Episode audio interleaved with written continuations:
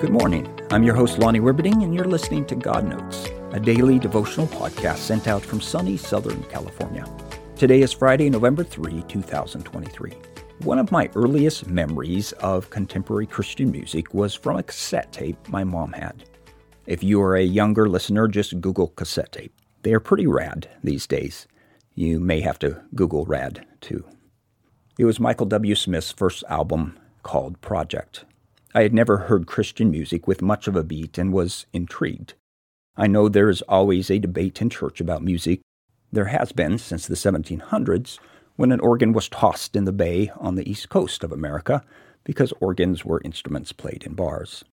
But for me, the project by Michael W. Smith opened up a new dimension of who God is.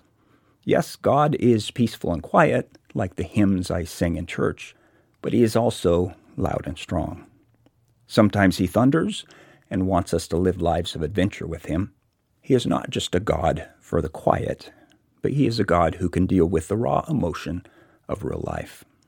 My favorite song from that album was and still is Strong and Courageous. I still have it on my playlist. It is God's words to Joshua as he takes over the leadership of a nation from Moses. I won't go over the lyrics. You can hear the song on YouTube if you want. What it did for me was draw my mind to this passage in the Bible, which the song is based on. Joshua 1 5 through 9, God is talking to Joshua. No one will be able to stand up against you all the days of your life. As I was with Moses, so I will be with you. I will never leave you or forsake you.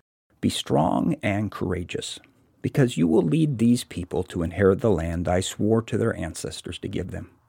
Be strong and very courageous. Be careful to obey all the law my servant Moses gave you.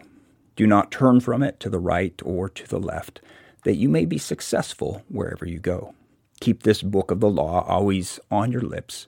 Meditate on it day and night, so that you may be careful to do everything written in it. Then you will be prosperous and successful. Have I not commanded you?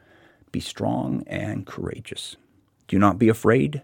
Do not be discouraged for the Lord your God will be with you wherever you go. It is God's invitation to depend on Him. When you know He's got your back, everything is okay. Be strong and courageous, my friend. May God bless your day. We'll talk again tomorrow.